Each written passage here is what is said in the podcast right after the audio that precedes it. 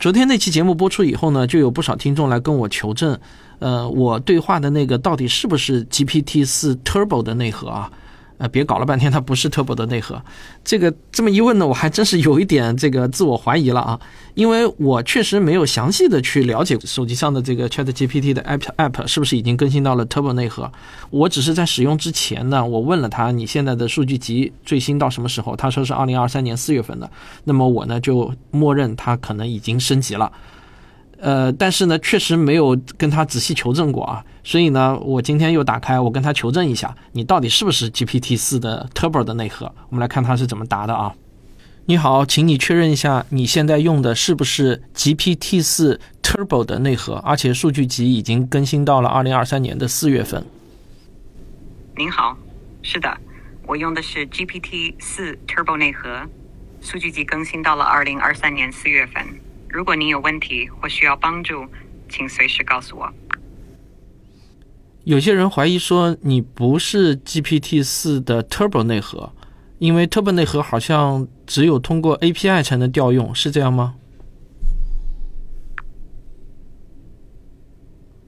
？GPT 四 Turbo 是 GPT 四架构的最新迭代，它旨在提供更快的响应速度和更高效的处理能力。虽然它主要是为 API 用户设计的，以便于集成到各种应用程序中，但这并不意味着它只能通过 API 使用。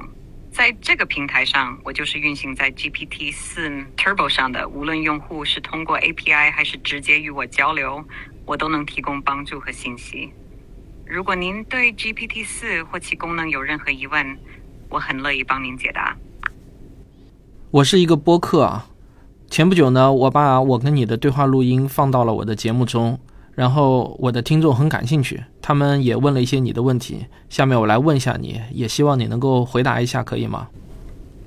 啊，当然可以，我很乐意回答您的听众提出的问题。请问他们想知道什么？有人问，不知道你会不会吵架？我是被设计来提供帮助和信息的，不会参与任何争吵。我的目的是以尽可能积极和支持的方式回答问题。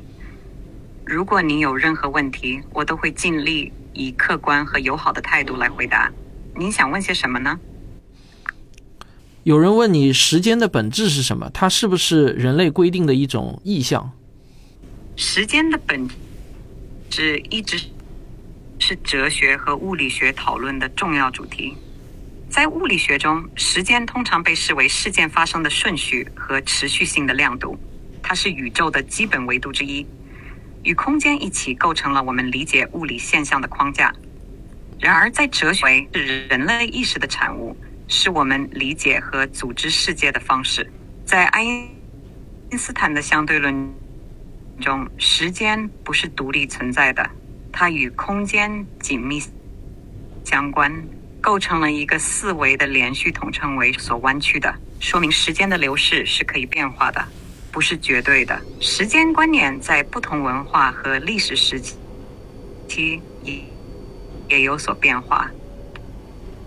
日日历和钟表时间，这只是表面的，深层次的时间可能是更为复杂和基础的存在。您对？之间还有什么特别感兴趣的点吗？很遗憾，我们的对话今天没有办法进行下去了，因为网络特别的卡，不是我家里的网络卡，而是现在 VPN 的速度非常的卡。嗯，我试了两下都没有办法改善，所以改天再问吧，好吧，今天就到这里。